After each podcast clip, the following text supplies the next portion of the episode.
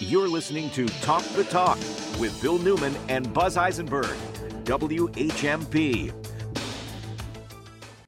And we are back. Um, Bill, um, there is uh, terrible news coming out of Alabama.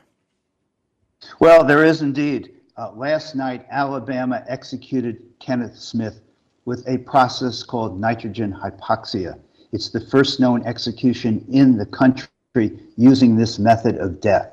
Uh, Mr. Smith was 58 years old. There was a botched execution of him, and this is Alabama's, this was Alabama's attempt, second attempt to kill him.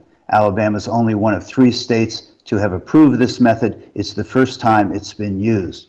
What is particularly galling about using Mr. Smith as the guinea pig to see how much torture is allowable in the United States when we're executing someone is that in his case, the jury voted 11 to 1 for the penalty of life imprisonment, not death. 11 to 1 to not execute him, 11 to 1 for life.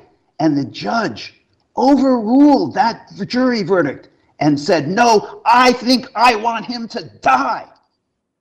And the Supreme Court since then has said, No, a judge should not have that power to overrule a jury verdict 11 to 1 for life and impose a sentence of death. But in this case, we'll just say it's fine. We have with us today Northampton based attorney David Hoose, a partner in the firm of Strayhorn, Ryan, and Hoose, who has been involved in some 18 capital cases as defense counsel across the country. David Hoose, I'd appreciate your reaction to this execution. Well, I guess my uh, first reaction is I can't believe we're still having this conversation. Uh, I mean, I've, I've been having this conversation for 40 years uh, or more, and we keep trying to find a, a nice way to kill people. Um, I, I, I'm thinking back to uh, um, the early days of the of what, what we euphemistically refer to as the modern death penalty era, era since 1976, when uh, you know it was the electric chair, the gas chamber, uh, and uh, uh of course Gary Gilmore uh, being shot by ex- uh, by firing squad, and and I remember during the Reagan presidency, Ronald Reagan saying. I don't know why we just can't do what we did back at the farm. Just inject them, and they they quietly fall asleep. And and that was sort of the idea for a long time is, oh, you can just do this very uh, humanely. And then we found out that that's actually not so uh, uh, humane and that there were all sorts of problems uh, with uh, chemical uh, execution by, by injection. And now here we are again. We've got another way that we're going to kill people that, that, that's more that, that's more palatable. Um, and uh, it's just astonishing to me. Uh, and, and and of course, Bill, you you rightly accentuate um, uh, the fact that this guy got an eleven to one vote for life from an Alabama jury. Amazing, uh, and, and uh, um, the, he is the last, uh, I think, the last of the uh, judicial overrides, which have now been declared unconstitutional, but for reasons that uh, that uh, well, I don't even know, and if I did, I couldn't articulate them to your radio audience uh, as to why this is not retroactive. Um, it, it, again, it's it's it's just astonishing to me. Well, if we could, David, Hoose could we just talk for a minute about that? The, so, the Constitution uh, prohibits cruel and unusual punishment. Yeah. Uh, this has never been done before. Does that make it unusual?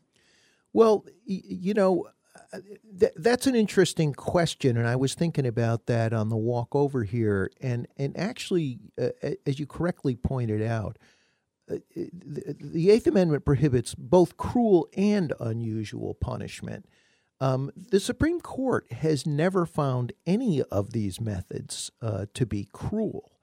Um, and in the past, the, the, the aspect of unusual that I've been thinking about is we've only killed 11 people. Uh, in uh, uh, we now we're down to 11 people a year. The numbers have dropped dramatically uh, in the last 10, 15 years. If you're only killing 11 people a year for the tens of thousands of homicides that happen. Last year there were 15,500 and 11 people are going to be killed. Yeah, I mean, is is that not by definition an unusual penalty? And I think if my memory is not totally failing me, that um, uh, that the late Antonin Scalia um, years ago uh, said said uh, that well, it's not unusual because we we do it all the time. Well, you can't make that argument anymore. Um, it really has become unusual. It's a minority of states now that even employ the death penalty. Um, the, the, the, federal death penalty, uh, while on the books, uh, has basically been isolated to Donald Trump in his spate of killing uh, during the last days of his presidency when he killed like seven people.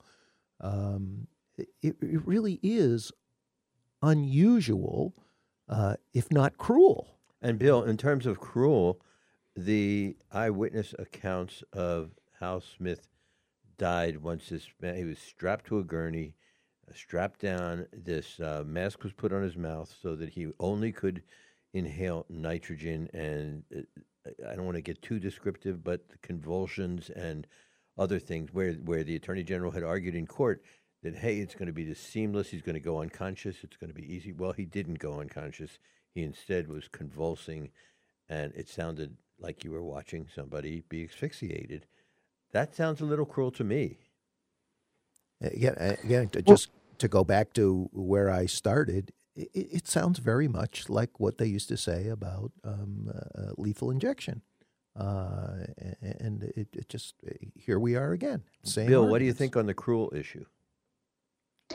I, I think that the Supreme Court doesn't care. The Supreme Court says we are with the people who want to kill people. If people want to kill people, that's okay with us. If states want to kill people, that's okay with us. And we're going to defer to the states until they come up with a method that is okay. And of course, someone has to be the first one, so we really can't get involved. And besides which, we support an eye for an eye and killing people who kill people uh, in order to prove that killing people is wrong. So uh, I don't think this is anything more than, again, reverse engineering by the Supreme Court, which is we want to get to the result that the states should be allowed to kill people and experiment in ways they want to kill people, and we're not going to interfere unless it's absolutely extraordinarily, overwhelmingly obvious that the execution shouldn't go forward.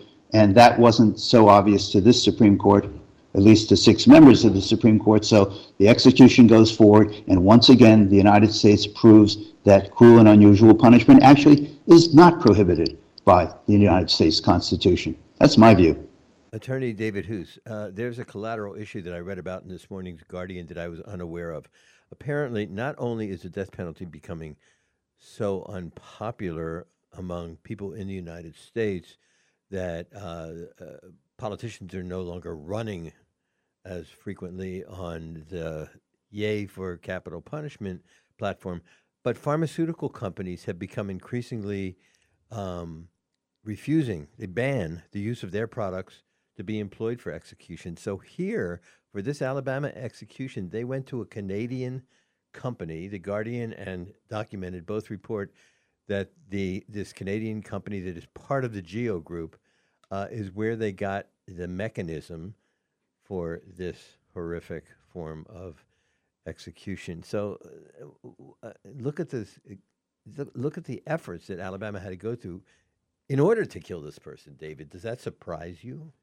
Um, you know, uh, it, it, what surprises me is that the Canadians provided this because uh, there is no death penalty in Canada, um, and um, uh, it, it, wouldn't be surprise me. It wouldn't surprise me at all if the Canadians now, seeing how this is being em- employed, say, all right, well, we're not doing that again. Um, uh, you know, we, have been an outlier in the world for decades. Uh, uh, I mean, we align ourselves with uh, countries that we think are horrible um, uh, Iran and Saudi Arabia um, and uh, Russia uh, China, the, the, the, the, few countries who actually do execute a lot of uh, people.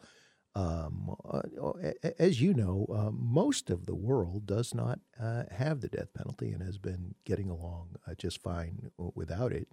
And um, it, it, it's it actually goes back decades that our uh, our diplomatic corps uh, has been telling uh, the United States back when uh, they were really were killing a lot of people um, uh, in the 80s and 90s that you know this you have no idea how embarrassing this is to us in in, in like Western Europe. And we we we get chastised by our fellow uh, diplomats uh, like like you know what are you people doing over there um, and so, of, and of course, Bill, it, it's very effective because we have such a low murder rate in the United States, right? Yeah. yeah. Well, I'd like to know this. I'd like to actually uh, conclude with David Hoose, uh, the leading uh, capital defense attorney in Massachusetts, and I think in the nation as well, certainly one of them, um, with your thoughts about whether there is hope for abolition of the death penalty in the United States, based on what you've told us about how infrequent it has, how infrequently it now is imposed, although how horrendously it can be imposed these days. What's your long-term perspective on this, David? Well, uh, uh I mean, I think we're going to get there. Uh, I, I think we were closer a few years ago than we are now. Uh, and I think that the people who have been devoted their life to this uh, over the years, um, uh, um, some many of whom you folks know, Bryan Stevenson, Steve Bright, George Kendall. Um, I think that they felt that prior to uh, the Trump uh, presidency, when the, the Supreme Court was dramatically reformed, that that we were really close uh, to having the votes to be for it to be uh, once and for all ended uh, as cruel and unusual punishment. I don't think we're there. Uh, I don't think we're close uh, anymore. But uh, despite the fact that I'm a terrible pessimist, as you both know, um, I do have some optimism that uh, that eventually we're going to get there. It, it, it's it's just in all the years I've been working in the uh, criminal defense arena and all the horrible crimes, homicides I've seen, the one of the few things that I am absolutely certain of is that killing somebody is not going to make it better. Attorney David Hoose, we really appreciate your time and your perspective on this memorable but very sad day with regard to the death penalty here in the United States. Thanks so much, David. Okay. More Talk the Talk with Bill Newman and Buzz Eisenberg coming up.